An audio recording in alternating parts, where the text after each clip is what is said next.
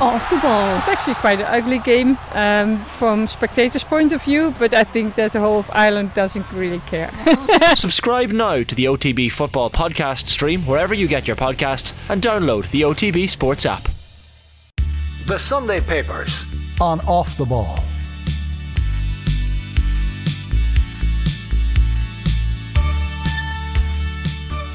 Now then, you're very welcome back. We're going to go through the Sunday papers. Very happy to say live in studio. Conor McKeown is with us of the Irish Independent, covers GAA, and Cliona O'Connor as well. Uh, an All Ireland winning goalkeeper with Dublin, All Star, and now making her way in the world of coaching. You're both very welcome. Thanks for coming in.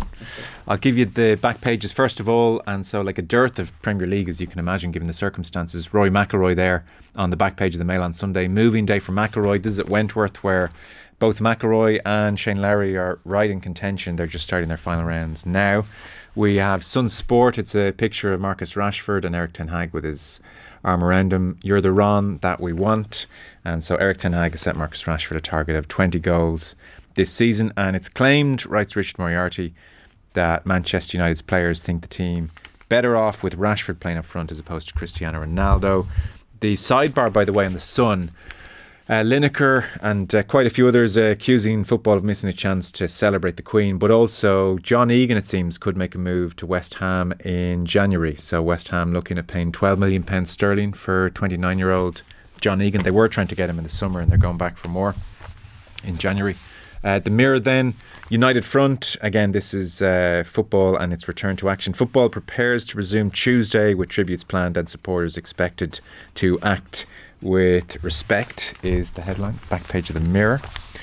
Picture again of Rory McIlroy here, this time on the Sunday Times. Rory on the charge. So he was brilliant yesterday. He kind of played himself back into contention with a, a brilliant, I was going to say third round, but of course, second round. It's a 54 hole event at Wentworth, given uh, the events of the week. So McIlroy won off the lead at PGA Championship. And then alongside that, the main story on the Sunday Times front page uh, Chelsea I, PSG sporting director to help Potter. So Chelsea are interested in hiring Luis Campos. He's 58 years of age. He's at PSG. He's Portuguese, and he's quoted as being a world acclaimed football expert.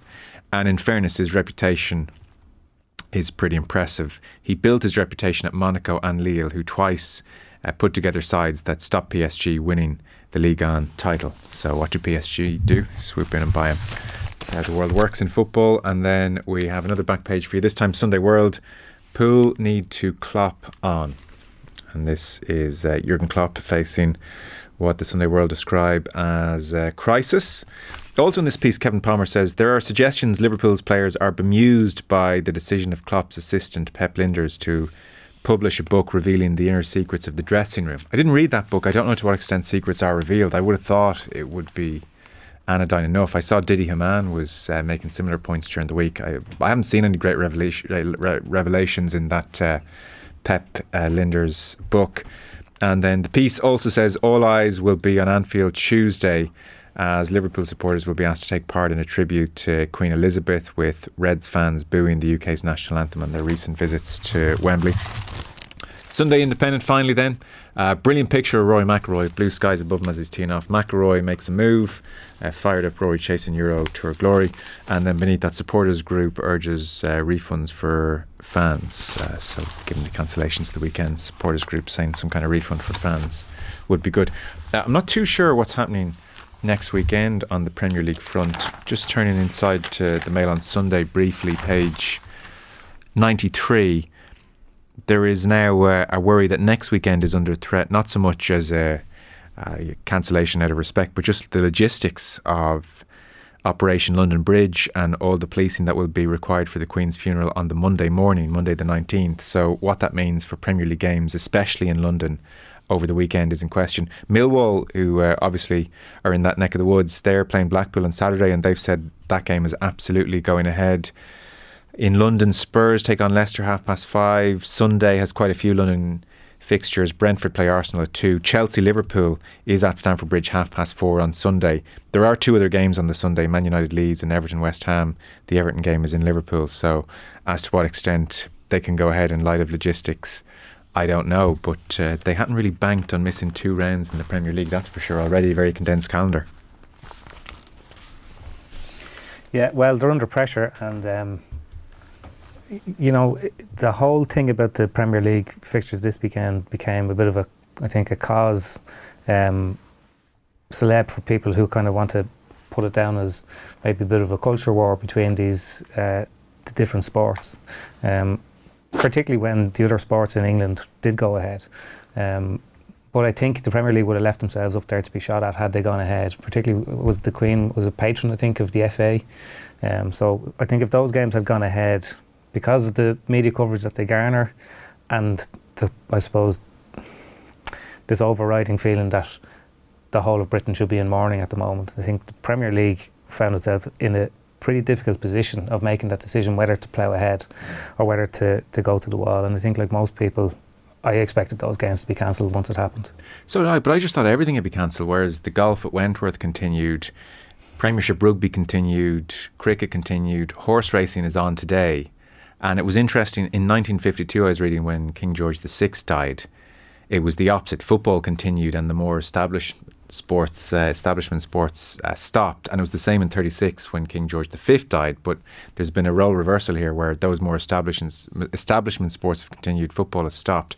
Uh, apparently, I was reading clean. it, There was just a 20 minute meeting on uh, Friday, and as was kind of mentioned there, because the Queen's a patron of the FI, FA, they said, well, that's us done. That's the decision made. So there we are. Well, maybe maybe that was the the bit that sort of forced them into the decision. But I would have thought as well it was all or nothing, at least for one weekend. Um, I do get the piece around London about the, the policing and like large scale events. I understand that, um, but definitely one weekend you would think it's if it's the whole of society should be in mourning. Well, then it's the whole of society. It should Mm. be a blanket thing, but. Um, I don't know, but maybe it, the the FA did the right thing.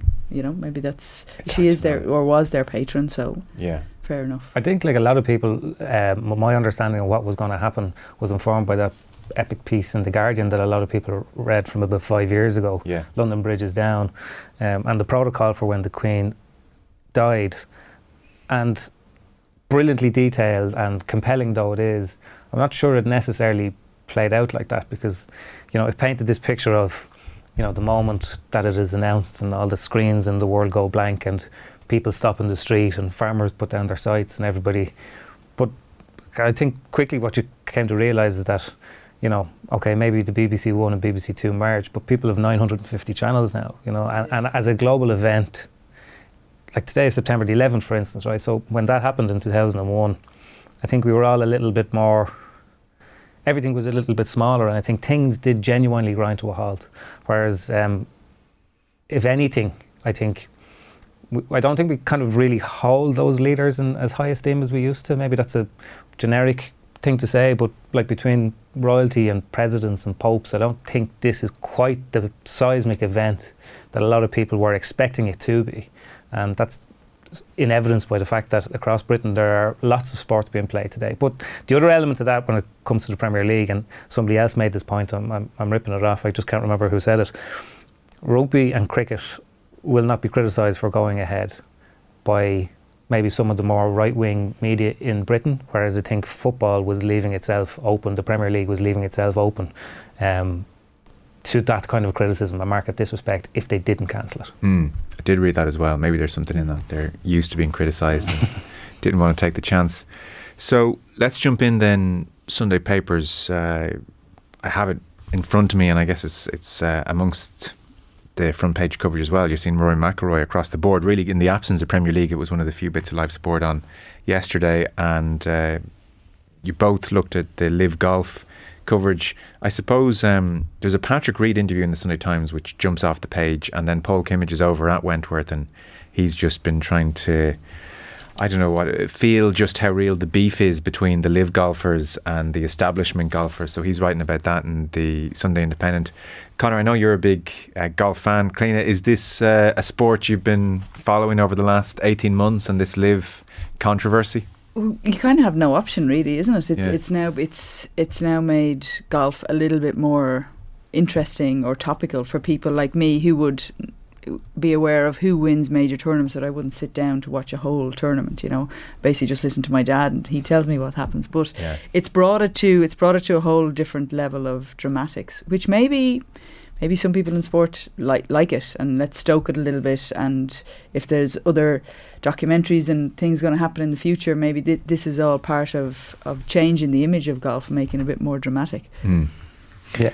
So Patrick Reed is on page three of the Sunday Times. Apparently, this is a two-hour interview with Tom Kershaw. It's not a big piece, but certainly he's come out fighting, and he's livid with the way he's been portrayed by the media. He's livid with the way other players have talked about him, including Rory McIlroy. I feel like Rory making those types of comments is insulting, is what he says of uh, McIlroy's conduct over the last couple of months.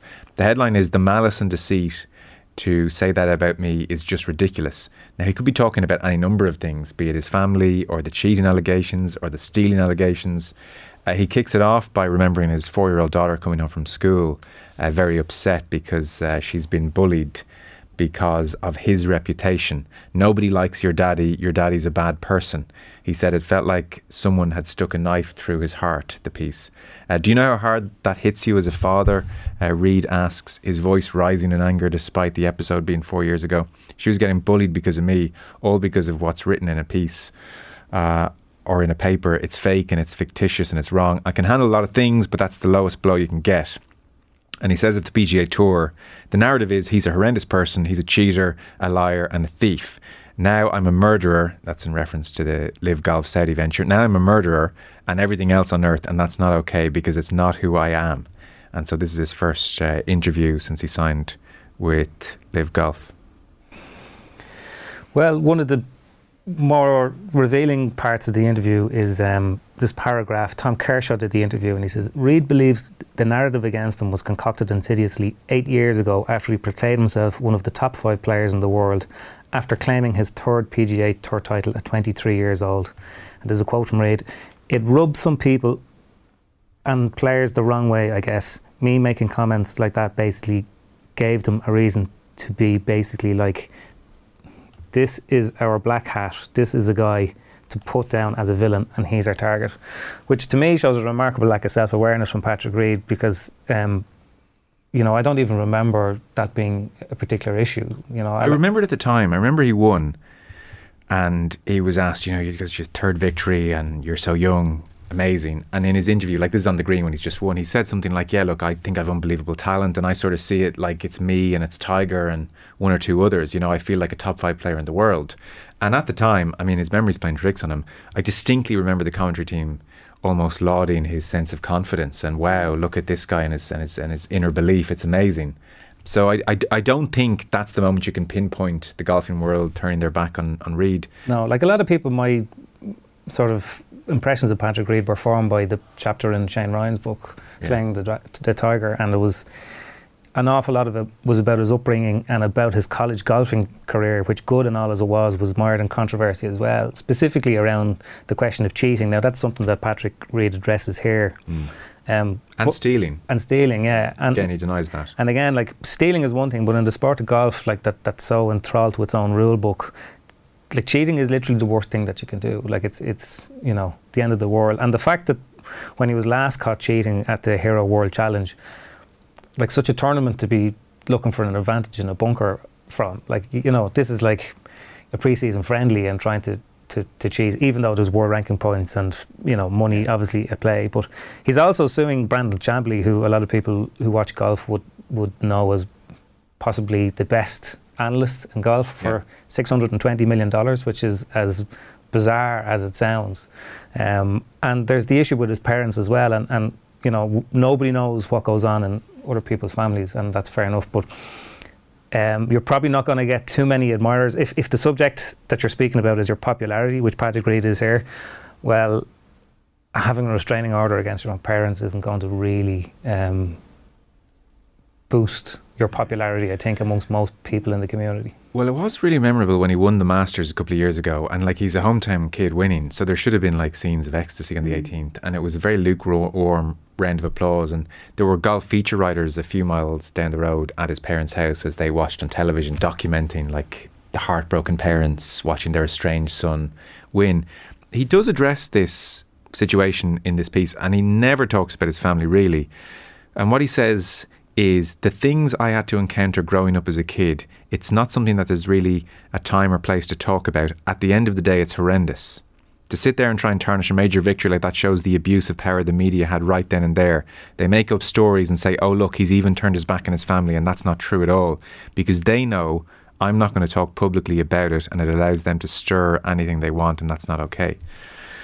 So that's as close as he's come to addressing the family situation. I don't know what's going on there clearly. So there's the estrangement, there's the cheating allegations, the stealing allegations, the sense of a personality that's a little bit brash and not not very self-aware, not very Not uh, particularly likable. po- not particularly popular with other golfers as well, which takes some doing. You know, it's uh, Well, it was put to him that there was that famous ESPN uh, uh, survey. They do this in golf. It's actually brilliant. We should do this in all sports where they anonymously survey the golfers and ask them questions like, which fellow pro would you be least likely to help in a fight? I mean, we need a GAA version of this if Yeah, you yeah. want to uh, do that, Conor, anytime soon.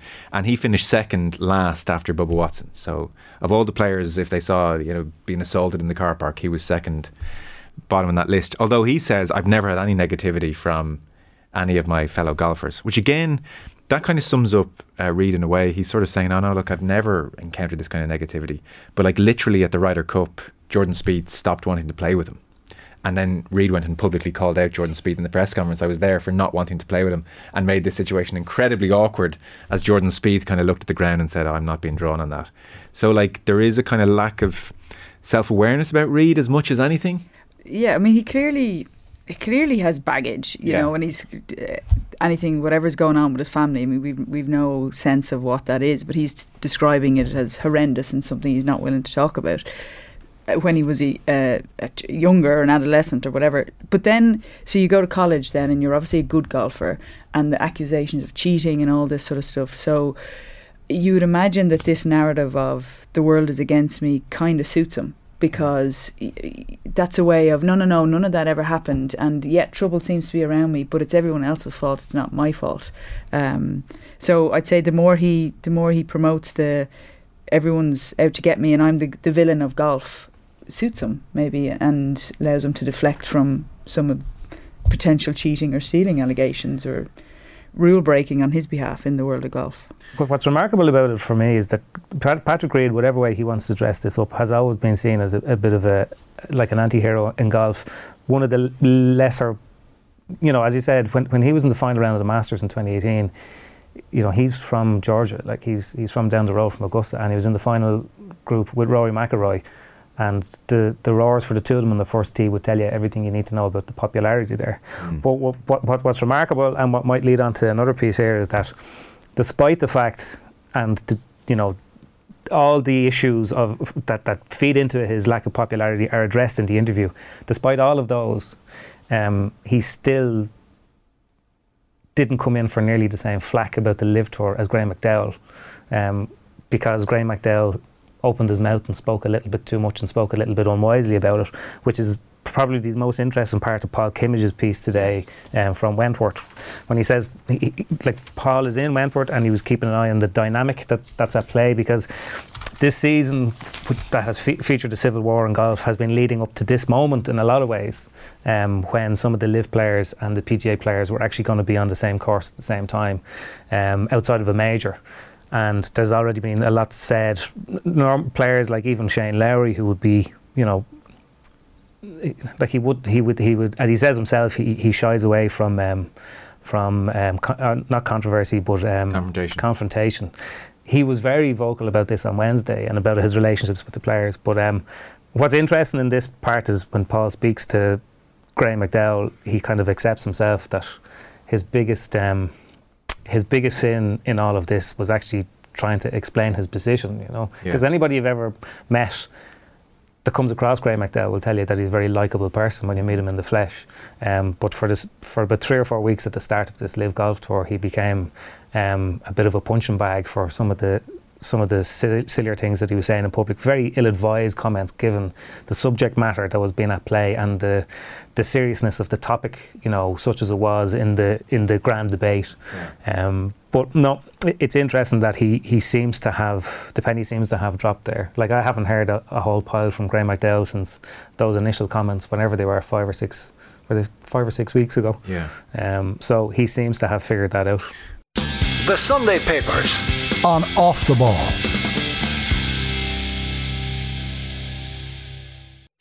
The Sunday Papers on Off the Ball.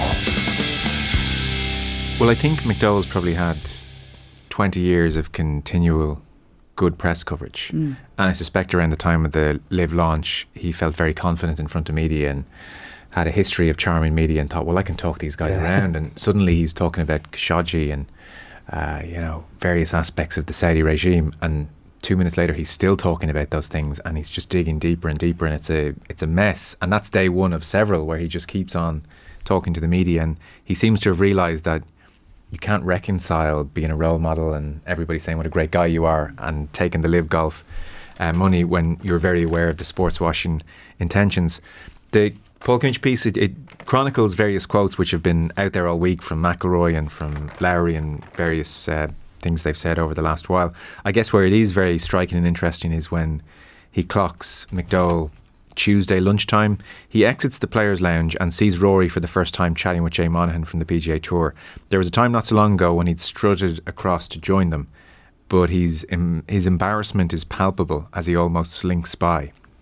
And then uh, it talks about uh, Wednesday, the eve of the pro am, and McDowell is practicing his chipping and putting. And he says, uh, Paul Kimmage writes that one of the amateurs runs across to shake his hand. It leaves a mark on him. He goes back to his work chipping and putting for 30 minutes around the green until he can't avoid me, writes Paul Kimmage.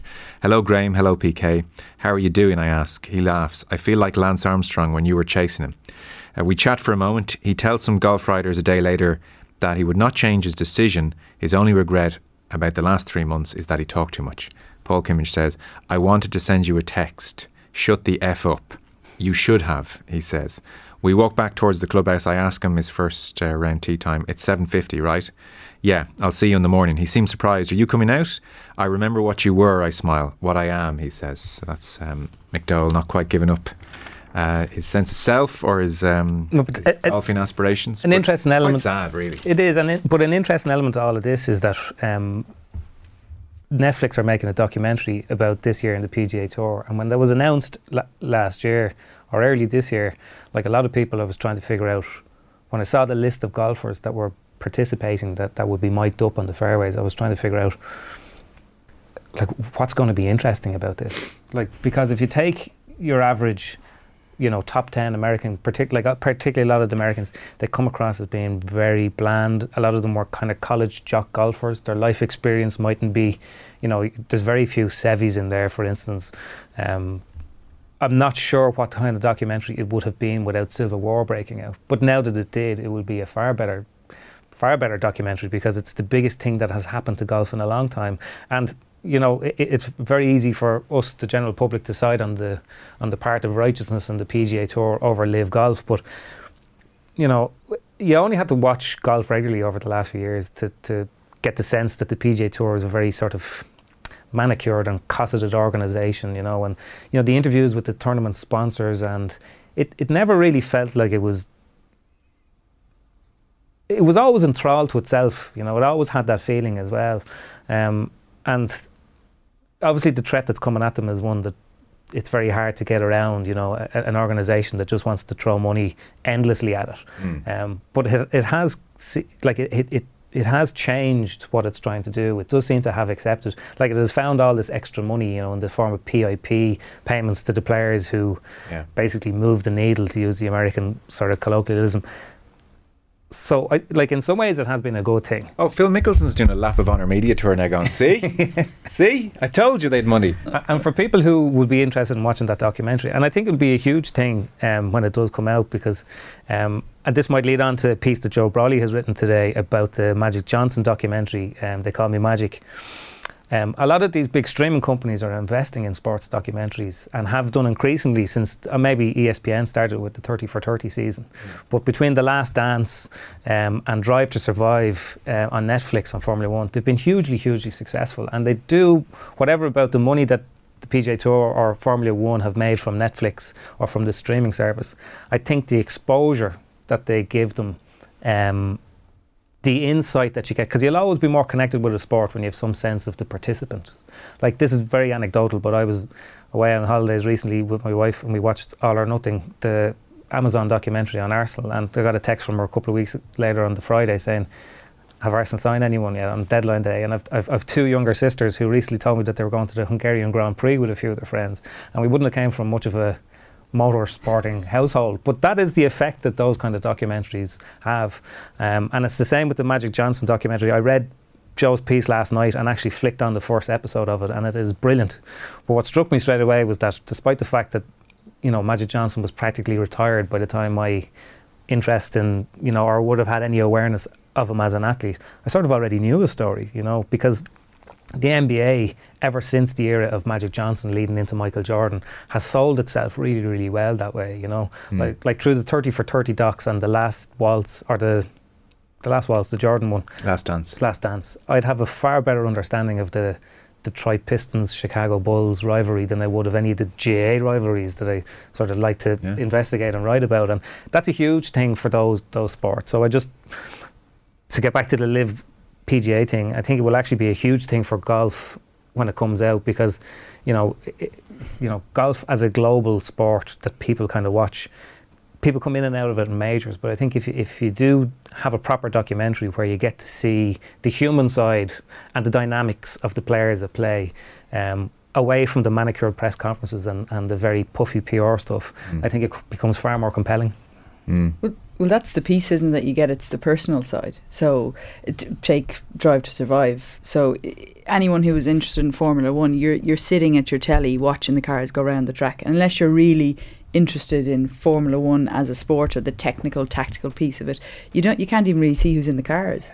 So now I've watched Drive to Survive. I, I know the personalities. I'm still not that interested in Formula One as a sport, but I'm interested in the person and the personalities and what's going on. I still can't tell you anything very technical about motorsport, but I can name drivers and I can I, I have a better sense of the occasions and, and it as entertainment rather than another sport I'd watch for the sport mm. itself mm. rather than the personality. So I think the exact same thing could happen to golf. The exact same thing because well, it's so even it's so long a tournament, you know it's not like you watch it in 60 minutes. Yeah, it lends itself perfectly to this kind of documentary as well. Like, so I, I love the sport and got to know the characters after. Mm. And, and, and, like that enriches your understanding of uh, what you're watching because they have so much time where they're walking down fairways together. And you, if you know the personalities and you're watching body language, like imagine after say Patrick Reed was in this Netflix documentary, and like we've just listed off pretty interesting things about him, and he's just had a pot shot there at McIlroy, who said is insulting.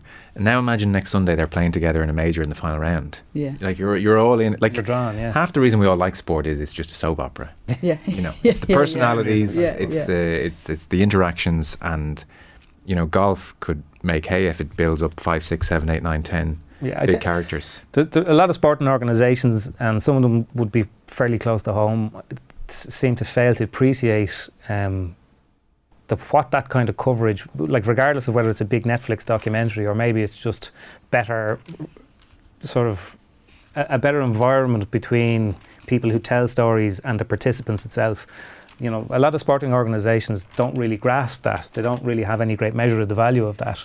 Um, you know, like there are some of the greatest, most interesting athletes I've ever come across are GAA players in this country the last 20 years. Really interesting backgrounds that the public would never fully appreciate because the environment isn't really there um, f- for them to kind of give that side of the story. My sense is they are all very private people. I really find with GAA players, I, I, I, I do think that's the. I think that's the culture there. Like I've spoken to enough GAA players over the years that would tell you that they would have no problem um, kind of speaking more and telling more stories if everyone else did.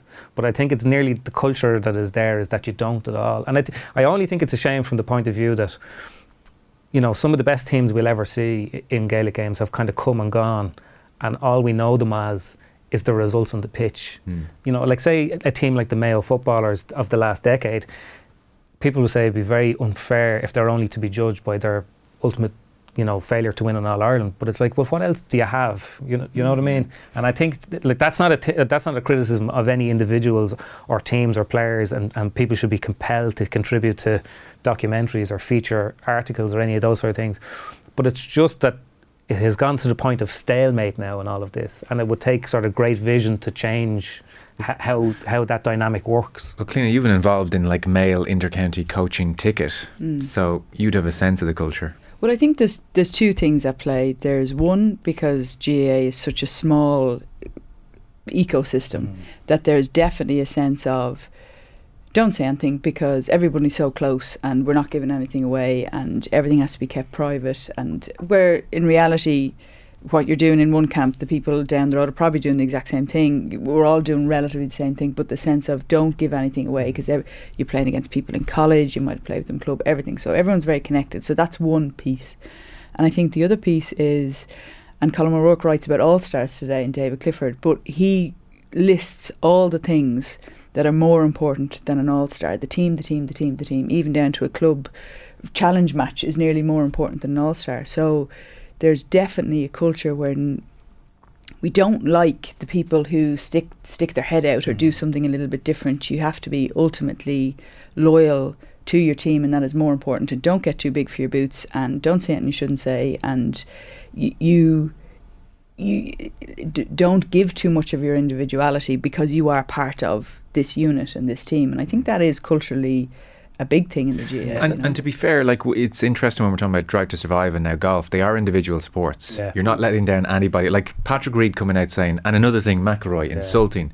He doesn't have to go back to a, a locker room who are playing McIlroy's team tomorrow and explain But that's it. I, like, I remember talking to somebody about this a while ago who was still playing at the time, and they said that, well, actually, where the pressure comes on, yeah, not to, you know, to, dis- disclose things is from everyone else Yeah. because because mm. it is a collective thing. But equally, I was talking to somebody who was part of a very successful GAA team recently, and it was around the time that the the Last Dance came out, Yeah. and he said that when you're in it at the time, you're so obsessed with becoming better and that journey and being the best and, and, and winning. But it's only when you see documentaries like that that you think, well, actually, your legacy is always enhanced a bit more Mm. if those stories are told. Like like the Kilkenny team, Brian Cody's Kilkenny team, will go down as the greatest hurling team of all time, and Limerick are going to get close to that themselves. But like if you ask me to sort of think of a hurling team off the top of my head the last 30 years, I go back to Loughnane and Dalo and Davy Fitz because you had a sense of their personality. You were more invested in that team, despite the fact that you're not from Clare, because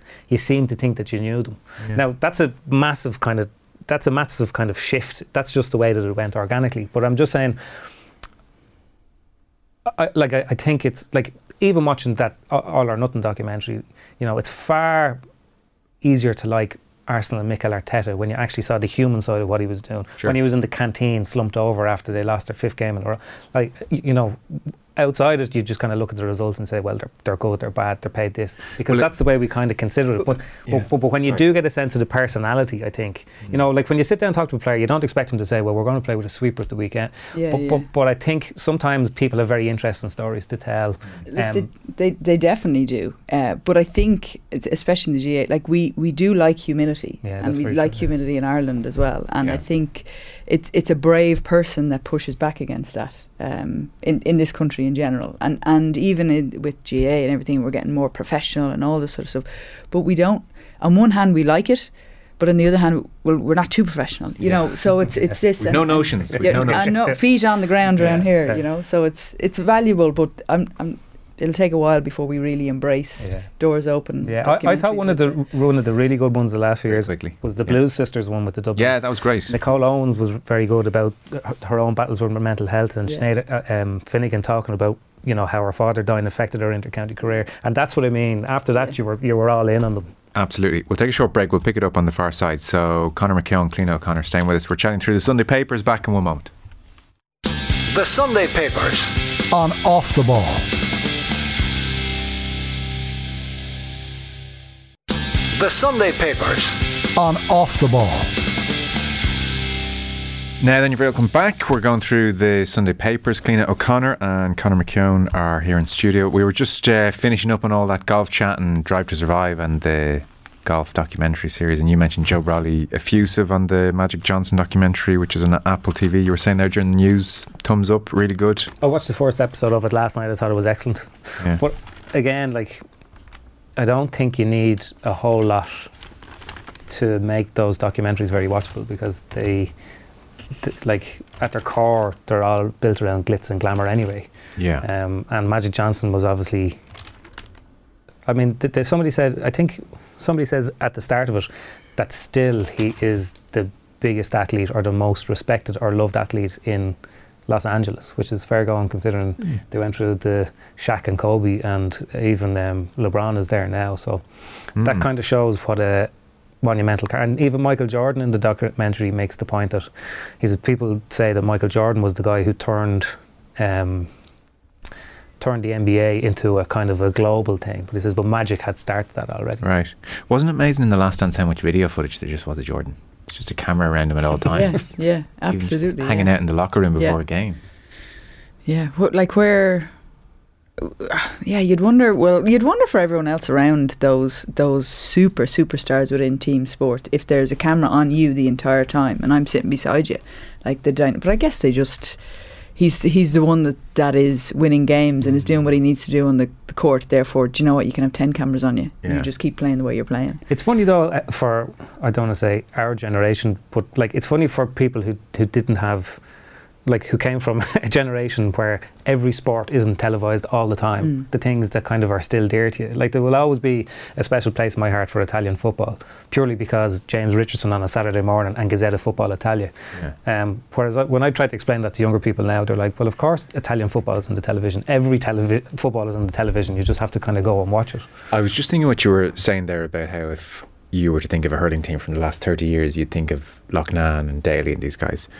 And there's probably never been more of a need for these behind the scenes documentary because if you think of Loughnane, the first interview I think of is we're going to do it. Half time in Northern final, out of his mind, in you know, sweat pouring off him, we're Yeah. going to do it. Yeah, Whereas now everything is so homogenized and controlled, and it's a Jim Gavin press conference at 8 a.m.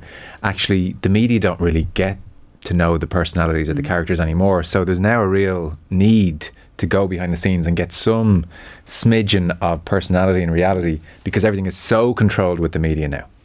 Yeah, I think we just don't know how to do it yet. We're, we're, we're, we're, we're, we're kind of afraid of it because we're not really that adept of you, someone is a little bit more open and a little bit more emotional and oh my god it's great. And then they're like oh god did it, then they're looking back at it and saying did I say anything wrong? Or everyone's incredibly self-conscious. So you'd be hoping that people will find a rhythm where they could speak a little bit more relaxed and openly and not be so cagey because a lot of it, it, it doesn't like that is an iconic we're going to do moment. And it didn't like that didn't really there was no negative side to that. That was just somebody in the moment in their sports environment having huge huge confidence and going for it. And it was sure it's a lovely thing you know and there's no danger in sharing a bit of that every now and then.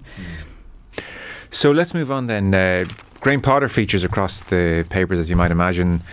Page four of the Sunday Times, Jonathan Northcroft is about the best piece I think we picked out on Graham Potter and taking over at Chelsea. And I suppose the, the point he's trying to make, Jonathan Northcroft, that is, Cliona, is that there has been a a change of emphasis at Chelsea because it would be very easy to look at the sacking of Thomas Tuchel and say, wow, they're just continuing in the vein of Abramovich, which is to be ruthless when it comes to sacking managers. But it seems what Todd Boehly and co are trying to put in place is more of a holistic uh, atmosphere and environment at the club. So, for instance, Todd Boehly, the new man in charge at Chelsea, is talking about Potter and he's saying he has all the IQ, but he also has the EQ. And this is him talking about Potter's emotional intelligence. And the piece starts with how, when he was a coach in Sweden, that Potter uh, worked with somebody called Brad Norrie, a player who had very troubled background, and uh, Potter really worked with the person and got you know great things out of him on the pitch. And there's a, a point here where Northcroft says English clubs are increasingly going for the embodiment of a soft, soulful, new management style, and this is exactly the shift that Todd Boehly want. And Thomas Tuchel is more of the uh, old school uh, approach. And interestingly, actually, a story is told about Todd Boehly boarding the team bus after Chelsea lost 4 0 to Arsenal on tour to offer reassuring words to the players. Tuchel was scoffing af- at the speech when Boehly left the bus. Potter is holistic and relaxed about others having a say. The biggest takeaway from my interview with him, Northcroft interviewed um, Potter a couple of months ago. It was a really good interview. The biggest uh, takeaway from my interview with him was that I had rarely met a manager with less ego. And he says typical is his decision to retain Anthony Barry, rising coach who we obviously know here, but. Uh, it would be tempting, Northcroft says, for a coach to come in and sweep the board. But Potter sees Barry as an asset. He's spoken to the Belgian manager, Roberto Martinez, uh, to get a picture of his abilities. The question is will Boehly's group stick with the culture shift if Potter and his slow burn ways take longer than big clubs are normally comfortable with to deliver success. Part of their reasoning after ditching Tuchel was that after his 100 days, they noticed that the first 50 days were way better than the second 50 days. Very black and white stuff. But they've told uh, Potter that even if he doesn't make Champions League football this year, he's not going to get the sack. So that's all in Northcroft piece. So again, at a glance, you would think, wow, Todd Boehly, as ruthless as Abramovich, there's going to be new managers every six months at Chelsea. But actually, in Potter, they're trying to go in for uh, something akin to a five year project and beyond. Now, we could be reading this out in uh, six months' time when Chelsea tank and Potter gets the bullet. Who knows? Um, th- this is interesting. So, uh, all this stuff about holistic coaching, it is everywhere in coach education, coach development. Now, at the minute, I was at something in Sport Ireland last week. It was all about how to look after the person. Uh, uh, uh, it was about trauma in sport and trauma informed environments and how you, as coaches, basically look after people. And someone at that made a very good point, and they were saying, like, if our world is about high performance, how can you possibly expect somebody to be performing at their best if we're not if at, at a personal level we're not minding them or we're not they're, they're not in, in their optimum space? And we can throw all the technical tactical sports science stuff at it at them we want but if we don't if that piece fundamentally isn't right they'll never ever get to what their their highest performance could be so it is it is absolutely out there in coach education at the minute and coach development and, and everything about it However, the it always comes back to the same thing. You thought maybe in six months' time Potter will be gone because when you're in those situations, you you have to be. There are times when you, you're you're making decisions between what is the immediate thing, Mm. the immediate match at the weekend, the immediate championship, versus what I know is better long term, and how much time am I willing to wait? Because you, style is all about relationships. It's all about trust. You don't you don't do that in fifty days. So then it's the decision makers. Are they actually true to their word? Are they really meaningful, or, or when will their patience run out? And if a player is difficult, but Potter is saying, "No, I think I think we can. This this will get somewhere eventually." Are they going to believe him? Are they not? So, it's everybody's talking about it, but some people have more patience for it than others because it's it's not it's not an easy way nor a quick way. You know. Hmm. And at these coaching conferences, so holistic coaching has become the buzzword in the industry over the last couple of years. Yeah, athlete centered, holistic coaching, providing the right environment because, like some of the sports science stuff, I shouldn't be so uh, flippant about it, but of course there's a science to it, but but it's it's it's sciencey. You know, you run X, you do this, your aerobic system will improve, and it's it's science based. But the managing relationships and uh, making sure someone feels comfortable and, and trust the team and trust the player that they can go out and give of themselves the best version of themselves. Hmm. That's a whole other piece, and, and you can't write a A plus B equals C for that when you're dealing with a human, the human personality of it. And do you buy into it? Because I suspect there would be definitely an old school quotient that would be just rolling their eyes at this kind of talk. I do, I do buy into it, yeah, I, and I've seen it work both as a, as a, from a player's point of view and from the from a coaching point of view. It it, it does take time, and it did, like from a coach's point of view, and it, that coach athlete relationship, it's there is no one size fits all, Hmm. fits all, and you do have a responsibility as a coach to figure out how what is going to make this person give their best on the pitch, on the track, where, wherever it is, on the golf course, because if that's if your job is in high performance, that's your job to support them to play at their best. And what's right for Joe isn't right for Connor. Do, do you know? And that's your job as a coach. That is so um, time demanding on a coach. Like I, I talked to a couple of the Limerick hurlers even Mm. the last couple of months, and how often would John Kiely talk to you? Like a lot of them have said, "Well, there's so many of us, not that often." Mm. Now Caroline Currid's there, and they go to Yeah. her, and, and that's Yeah. John Kiely delegating that aspect of coaching. But I mean, to Mm. try and build individual relationships with so many players is a huge ask of management. I would think. I remember um, Paul McGrath talking about Graham Taylor would bring him into his office routinely and just chat to him and really get to know him. And you know, Paul McGrath, obviously an extraordinary player and a person who probably needed attention and care, but. I don't think Graham Taylor could do that for every one of the Aston Villa team. That must be the nightmare scenario for a coach where you're trying to decide who do I need to get stuck into here and who can I just let them self manage? Yeah, I, I had a conversation with a hurling coach uh, maybe about two years ago, and we were kind of talking about that exact thing. Right. And we, we both made the point as it the the kind of uh, the self sufficient players or the low maintenance players. We're both saying they're actually easy to forget because you realise he's playing really well and he's taking along and he's a great trainer and this that and the other and I haven't made the effort with him I keep going after these problematic guys or whatever the pe- person who's coming back from injury whereas this guy who's who's who's doing well how am I making sure? I'm not checking in with him. I'm fighting fires or what's the immediate thing. So that's the important of a I suppose a support team isn't it? That there there's more than one person and there's more than one person to build relationships because you can have stronger and weaker relationships with people. Mm. it's the nature of it you know? Because Mm. far back as 10 years ago, Jim Gavin was citing Maslow's hierarchy of needs, you know, that study where you know, people will fulfill their potential in things that they might consider hobbies if the various building blocks of the rest of their life were stable and secure. So he always emphasised the need for players to be on top of their college work or in stable working environments and to have their own personal relationships in good working order. And when those things happened, like it, it, it, it is proven, you know, through studies that players will focus more, to be in a better frame of mind, to be more positive, and to have more time to take ownership of the thing themselves. Because ultimately, I think the nature of modern coaching, certainly coaching over the last 10 years, is less prescribed and more about empowering players to kind of do it themselves on the pitch and to and to figure things out. And this does seem to be something that Graham Potter has a very strong understanding of, going by the various anecdotes that are in the pieces about him today.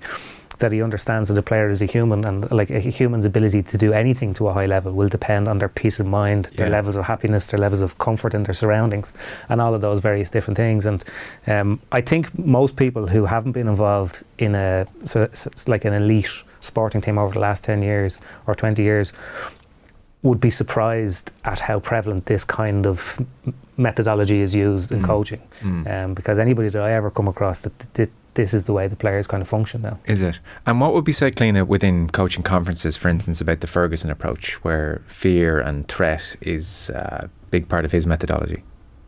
Um, I, I think people would agree, or there, there would be a s- there would be an appreciation that there sometimes there are times when you have to be a little bit more direct and and sometimes a well timed maybe not throwing something at some somebody but a well timed kind of hairdryer treatment esque thing is can actually have an impact. Mm. And if that so if I'm a player on a team and we're it's half time and we're not particularly performing and you go into a dressing room and maybe you feel like as a coach or maybe you feel like I just need someone needs to light a rocket under us. And and we're okay and we're all able to take that because the general environment is is good. You know so at times there is a a time where it is absolutely appropriate uh, for a coach to say listen this isn't good enough or this falls below our standards or our expectations. That's that's fine if the bedrock is ultimately one of of trust and and and good quality relationships. Yes. I think motivating somebody generally motivating people by fear or or that that really aggressive tactic can be sometimes it, it works in the short term uh, or works for some players but I think generally it can run out of steam or you know because it's only one way so you're you're motivating an entire group just by just by fear Well, and also it's very easy to caricature Ferguson's methodology. I mean, Yes, he was true. not just a ranter and a raver, Yes. as all the players would talk about. He would uh, sit with them one on one. He would know about their personal problems. He would know the names of all their families. He would be very invested in them as people. Heard Gary Neville just talking recently that you know Ferguson's team talks would often bring in the players' grandparents, and that would always get to Neville because he had a very close relationship with his grandparents. So this wasn't just you get out there and effing win, yes or yeah. you're out of this club. It was you know far more Yeah. nuanced than Yeah. But even in Hairdryer. the, in the context of uh, Potter, which will obvi- I think a lot of people will be very interested to see how he does, um, just because of the, the the kind of classification or specification of manager he is, and the kind of uh, the culture or uh, you know the practices at Chelsea over the years. So he's been brought in to kind of establish a culture, which is a very broad term that a lot of people use without really understanding. But I think the the point of it is like they've they've highlighted the number of managers that the big six in England have gone through since 2013. So Arsenal have had three, and Chelsea have had 14. Mm. So if you've had 14 managers in 19 years, like the idea of establishing a culture, like that's that's clearly not the club's policy under the previous owners because you just would not have a time. Yeah. And sometimes you get the feeling when a Premier League team appoints a manager, they're bringing them in to knock a tune out of what's there already. But that's been grossly successful for Chelsea. Yeah, but it, like so, but if They've won two Champions Leagues. They've won league titles. They've destro- like so. Arsenal with their three managers, they've destroyed them. So maybe longevity's overrated. But think of the money that Chelsea have sunk into all of that because Sure. every year they're buying the most expensive shiny toys for them. Look at Klopp, look at Guardiola. Their first seasons with Liverpool and Manchester City were by no means spectacular, Mm. and that was the time that they were undergoing the same kind of culture change within the club that would ultimately lead to the success that they have brought Yeah. to their clubs. Whereas with Chelsea, going by those figures, they never would have been given the opportunity. They would have been cut adrift before they ever got to that point. No, that's true. And the piece mentions Todd Boehly. Obviously, he's involved with the Dodgers in LA as well, and they've had Dave Roberts as their bas- baseball manager since 2016, and they've reached three World Series under his direction. So, like, there's real stability in a culture with the LA Dodgers. I do love that story, by the way, of Todd Boehly getting on the bus and saying, "Guys, don't worry about it," and then Tuchel scoffing at it after he leaves. You can see why that marriage was not going to last very long. Even watching that, that All or Nothing doc- documentary as well, It's made a big impression on you. Yeah, it did. But it was very interesting about the story of Arsenal selling Pierre Aubameyang because effectively they paid him to go away, Yeah. and he was the top scorer at the club. He was the one goal scorer, and at a time when Arsenal were finding goals hard to come by. But it was very clear from watching the documentary that the point of getting rid of Aubameyang was what Arteta was trying to establish in terms of the behaviours of the players that came automatically. He was having the exact opposite Mm. impact on it. So outwardly, you sit there and say, well, they're finding it hard to score goals, and they've just paid a guy who does that by reflex to leave to go to another European club. But actually, when you got into it and you saw that the effect that it had, you were taking out the biggest guy who was maybe symptomatic of old habits that you're trying to get rid of. Mm. And I think that comes back down to the idea of what Potter is trying to achieve. Well, he'd be thrilled with his new signing up front, Aubameyang. it's just what he needs. We've just signed this guy. You need to make it work. So uh, yeah, interesting times. pay him to go to Barcelona. Yeah, quite a few pieces talking about Vera Pauw's uh, reign as well. Uh, back page, Eamon Sweeney's drawn the parallels with Jack Charlton and Vera Pauw, and you know, uh, foreign coach and low ebb and coming in and making a big difference. And he says Pauw can complete the analogy by emulating Charlton's feat of 33 years ago. So 1989, Charlton brought Ireland to a first World Cup when they beat Malta. It was three years and six months since his first game in charge. Pauw will have been in charge for three years and one month when Ireland play Austria or Scotland on October the 11th. So she's getting lots of plaudits across the papers. She is, yeah, and, and deservedly so. And we're talking about Graham Potter uh, and giving giving time. Remember when Vera Pauw started, and she, they were what eleven games, uh, defeat after defeat after defeat, and I loved the way she talks about that period of time where yes we were playing better opposition but we had to we had to set the bar higher. We had to and we had to have faith in what we were trying to do. And you would hope that they're at a they're at a tipping point now where that that should and could all pay off. And if you listen to any players talk about it in terms of that, those building relationships and trust, that seems to be there in spades within that within that team. And maybe that's the platform that's allowing them to be have a little bit more belief to, to push forward the, the close games that they would lose they're now winning them you know so the, the I think she is shifting the needle Mm. um, and I know the the the qualification route is complicated, but um, I th- you, you would hope that they were in a position that they could pull off something significant for the group. the sense seems to be that to beat it'll most likely be Austria who'll beat Scotland. They'll have to go away to Austria, who reached the Euro quarterfinals think, in yeah. the summer. That will be difficult, but then the expectation is that when they go to this uh, bizarrely complicated tournament in the new Yeah. year, they will be amongst the strongest teams there. So they have a, a really good chance of making a World Cup via that route. So it all remains to be seen. But uh, yeah, Vera Pauw getting a lot of really positive press coverage across the papers today. The Sunday Papers. on off the ball.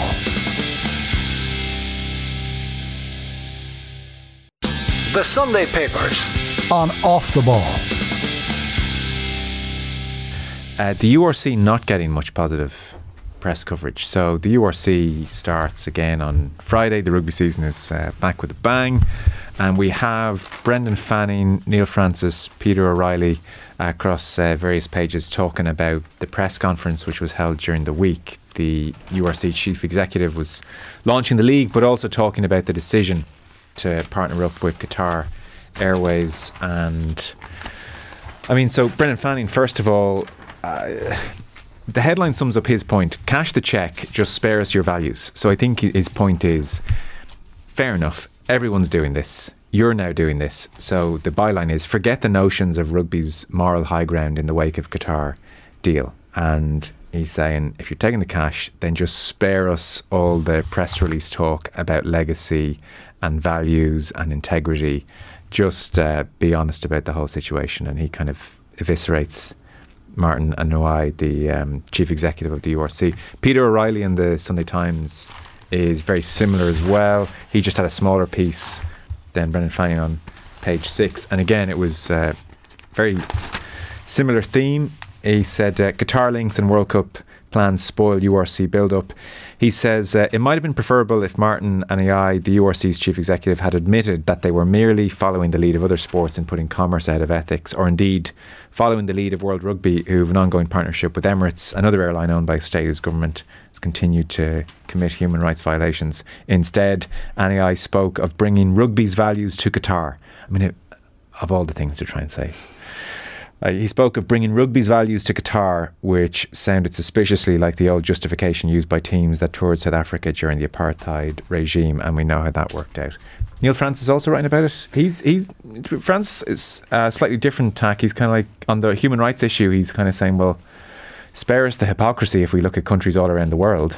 Yeah, and like I, in a way, I kind of agree with Neil Francis to, to a degree because, you know, okay, the Premier League didn't go ahead today, but if like a lot of people will be watching the Premier League today in stadiums named after these same airlines and you know jerseys that have sponsors that are gambling companies and regardless of what sport you go into and Malachy Clerkin did a very good piece recently about the sponsorship you know, banking sponsorship in Gaelic games as well Yeah. um, you know there's a reason that the, like sports washing is, is effectively another name for sponsorship and part of the reason that companies and different organizations will sponsor sport is because it's a very wholesome brand to be associated with and if you want your brand to be associated with something wholesome you're trying to get, deliver a message and the the you know the the Qatar stuff and the Saudi stuff it's very I think to us in this part of the world, it strikes us as being very. Um,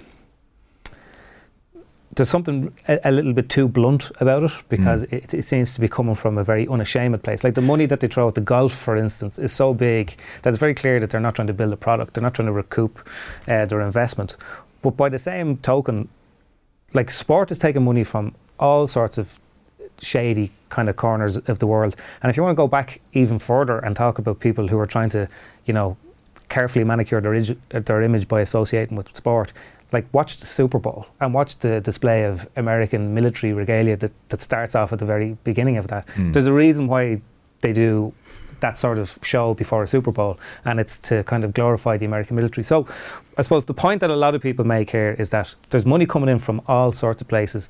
Why is it that when it becomes um, a Qatari thing or a Saudi thing, we are drawing the line here. He says if we were really worried about human rights abuses and states that subjugate and oppress their citizens, then World Rugby would have to expel over half of its affiliated members. Take a look at the list.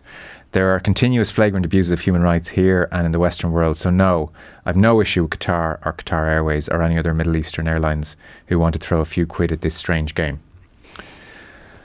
Yeah, and that's fair enough. Um, to an extent, but, but I think it, it's slightly different when there are it's slightly different when there are corporations who are trying to use sponsorship and um, because you know what they're trying to do they're trying to make themselves more profitable as organizations but i think when it become when it, when it's when it states and i think this is maybe the reason the newcastle the man city stuff the LIV stuff and now the rugby stuff kind of sticks in the crop mm. because it's very clear that what's happening here is actual nations themselves um, and their regimes are trying to attach themselves and trying to kind of well launder their image uh, to the rest of the world. So it's a, it's it's almost more deliberate than profiteering, which which kind of makes it seem even murkier. There is one point where he says that um, Many point to the murder of Jamal Khashoggi in Istanbul as a reason why our pure as the driven snow democracies should have nothing to do with these heinous states. And he says, wondering which state can cast the first stone. And he says, in this island, Veronica Guerin and Martin O'Hagan were murdered before the turn of the century. Only very recently, Lyra McKee had her life ended, dispatched by new IRA active service members. It says in the UK, eight journalists killed, 23 in the States. Does it matter whether it's state sponsored or not?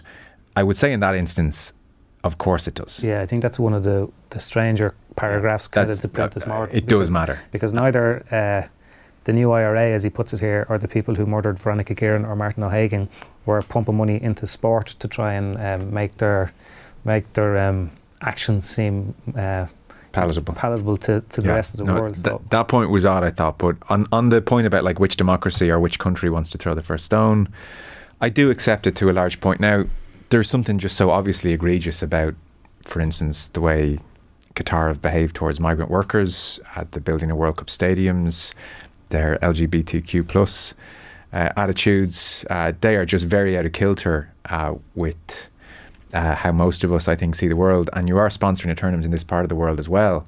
And you know, I saw Rory O'Connor make the point uh, during the week that uh, the URC were very quick in all that kind of uh, corporate way to kind of reach out to the Leinster player who came out as gay not so long ago and, and put an arm around and say we're so thrilled for you. But on the other hand, let's let's be under no illusion. Economics rule here, and they'll take the money and pass on the ethics. So, anytime you see those tweets in the future, should future rugby players come out as gay and the URC rush to put their arm around them, there's a reality here as well, Cliona.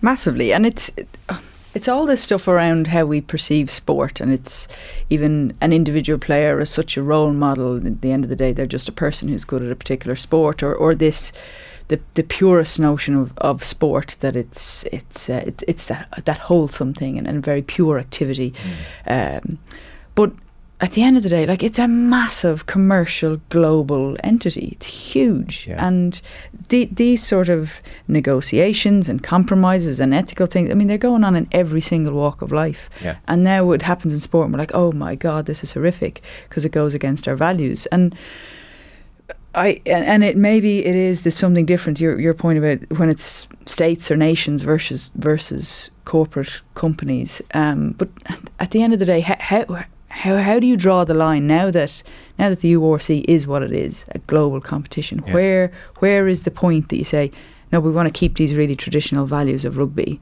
Uh, but we've got to make this work on a global scale. Like it's you, those. Two, I'm not sure those two things can coexist.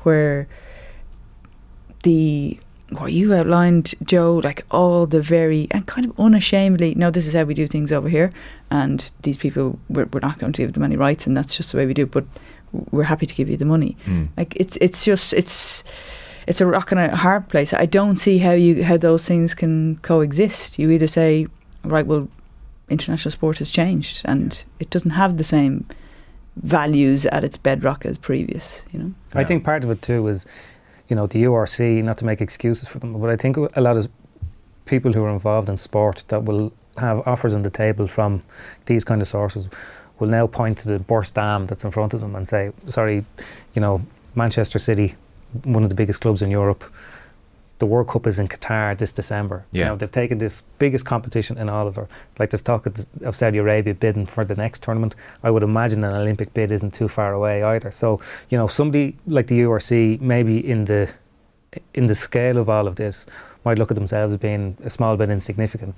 Um, and that's part of the problem now because it, it, it has been this this practice of taking money. I think the World Cup was the big one. But know. we're at the point of critical mass now. Yeah. This won't be mentioned again about the URC. This is like a week out from the tournament starting. This is definitely, you know, fresh on the heels of the press conference during the week and the announcement. That's it now.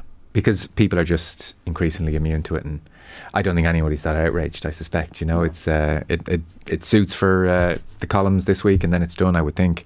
Uh, Neil Francis does make a very good point though about like the URC and the league itself and and uh, I totally agree with him on this where he, he's he's basically talking about like how you know, he refers to annualized bluster about how, you know, potentially Munster Leinster matches might be on in Chicago. And he was saying most regular season derbies between Leinster and Munster are populated now by AIL players. The big one is anything but.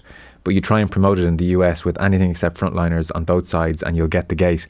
And he said if anyone was keen to improve his league, he would try and coordinate the fixtures with Andy Farrell so you could maximise the game's potential. If Johnny Sexton plays only six URC matches a season, make sure that two of them are the Munster game. There have been more duds than doozies, and the patience and understanding of the dyed in the wool Irish fan is wearing thin.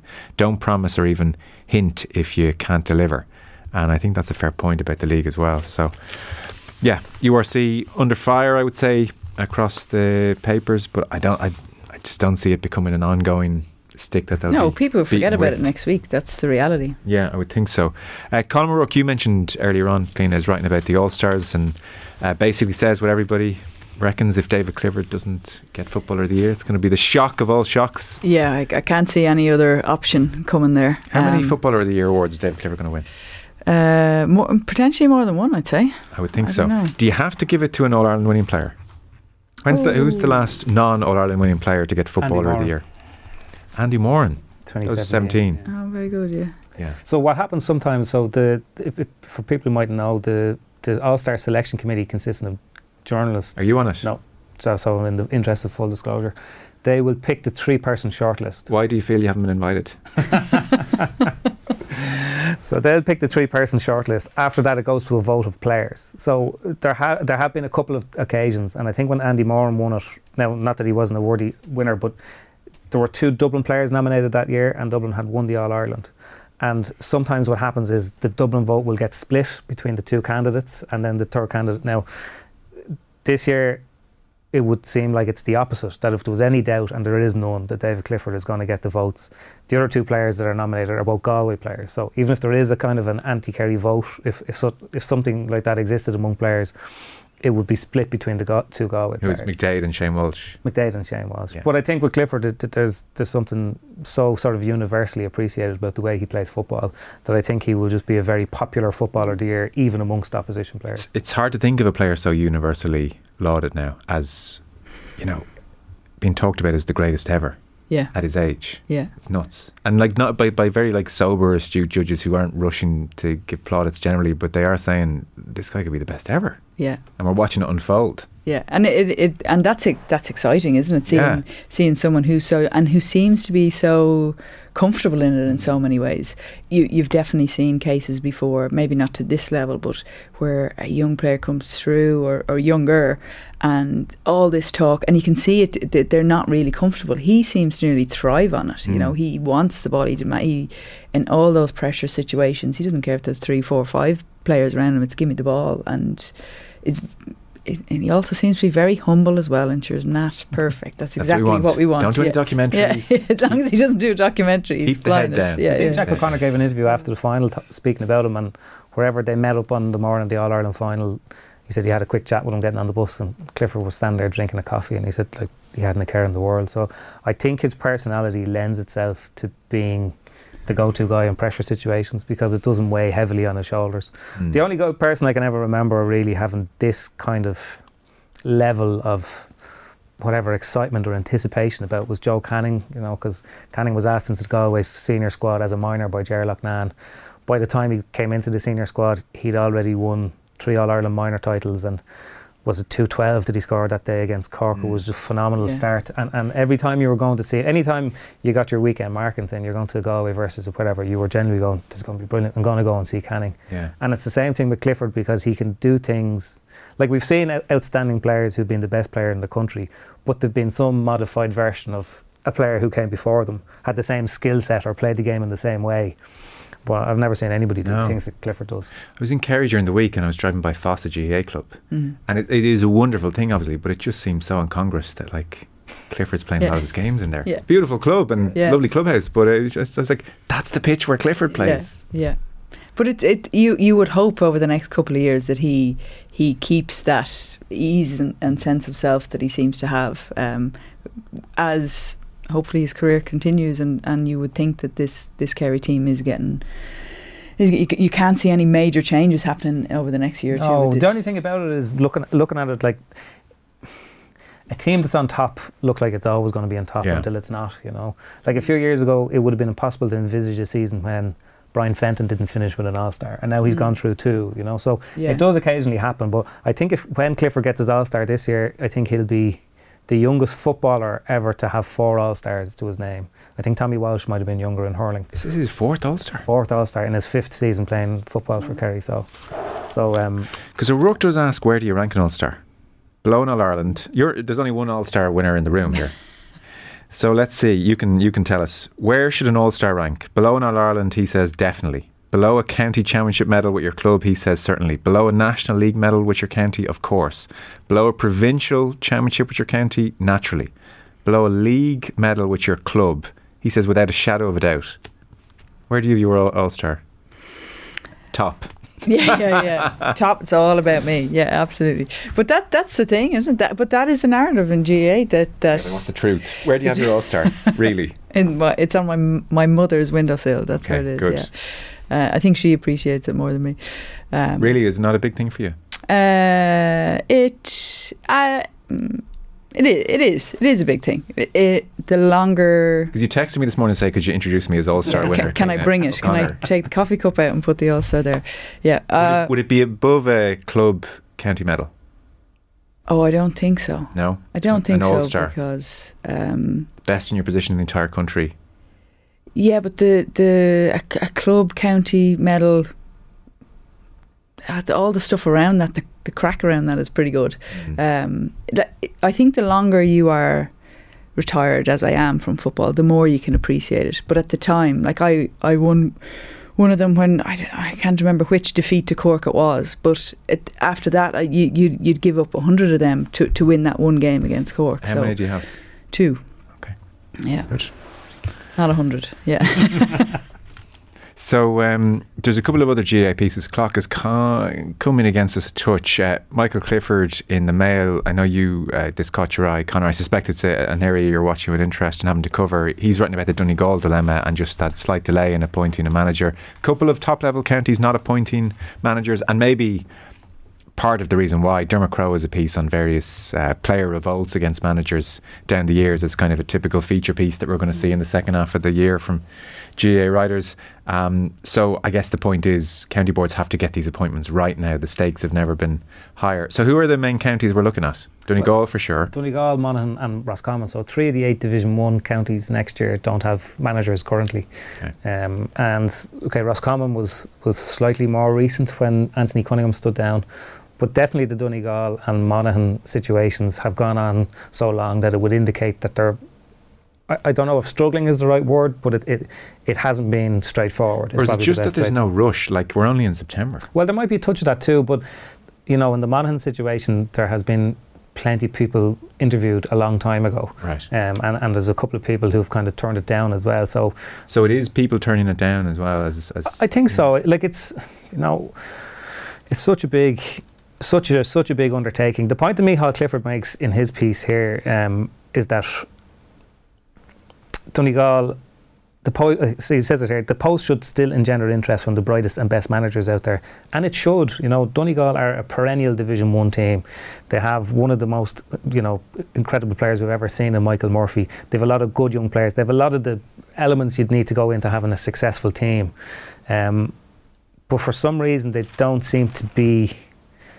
Like Malachy O'Rourke was the person that a lot of people had pegged for that job, and, and the indications are the Donegal County Board would have loved Malachy O'Rourke to take the job, but he doesn't seem to be interested. And the talk now is about Martin McHugh. And Michal makes the point um, McHugh's low profile over recent weeks in local media, where he is a popular pundit, uh, has invited speculation that he's trying to avoid asking the question which everyone is asking, which would make make perfect sense. But I, I did a piece a couple of weeks ago about the difficulties that come with appointing a manager. And I spoke to a lot of people in different county boards who were either serving officers or former officers. Mhm. And a lot of them spoke because, um, now, now, a fair few spoke off the record on the condition of anonymity. And nearly every single one of them told you that it was the hardest part of the job because the hoops that you have to jump through to find suitable candidates, to figure out if they're in it for the right reasons, to match whatever because you know there's there's a huge financial element to it too you know whether it comes down to paying the manager like the cost of a management team, you know, it has to be included. You know, the the, the coaches and all the facilities that kind of go into it, Mm. and then getting it through the the democracy, the internal democracy in each county. Um, it's a, it's a massive thing, and I'm not surprised that we're in a situation where there's three inter- three teams that would you would say would have strong chances of at least winning a provincial title next year, and Yeah. will certainly compete in Division One. Um, that haven't put the final touches on their appointments yet. And Cliona listeners will know, I'm sure you were part of Mattie Kenny's Dublin hurling setup. Would that um, have encouraged you to get involved again at intercounty level, or were the demands such that you think, wow, I really have to think about it again?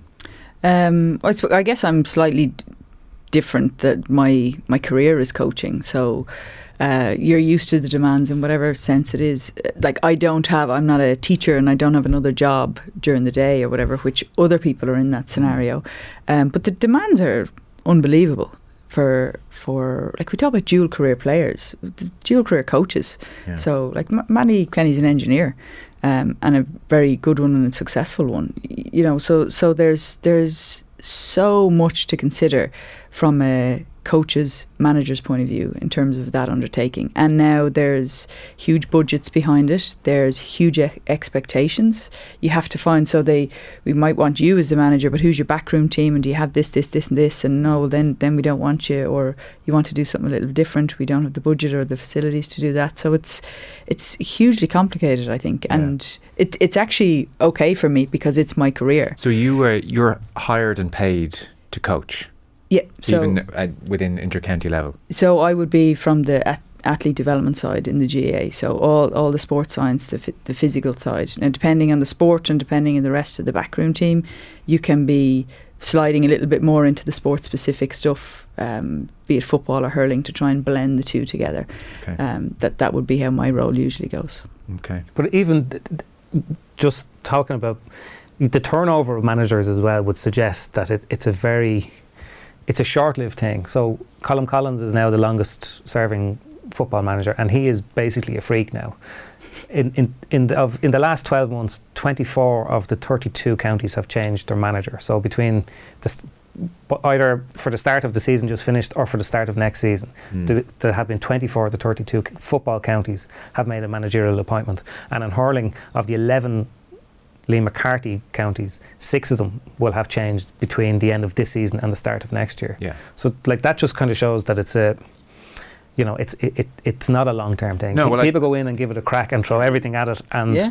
and, and the number of things that can go wrong. From, you know, Dermot Crowe's piece today mentions situations where pr- players are unhappy, and that's obviously a big problem in the GAA because the players in the county are, are the players in the county, um, or you just don't come up to expectations. Like Mihal makes the point here about Donegal, um, that they never really got over the 2020 Ulster final defeat to Cavan, Mm. um, and that has held them back over the last couple of years. And you know maybe that's an issue. You know you could look at the profile of a county and say, well, I'm not sure I'm going to because there's there's no surer way for your stock to plummet Yeah. than to go into a county and not have the desired effect. Well, I suspect most managers now are sitting down with their families if they have them, and sitting down with employers and saying, "This is a two-year, three-year thing.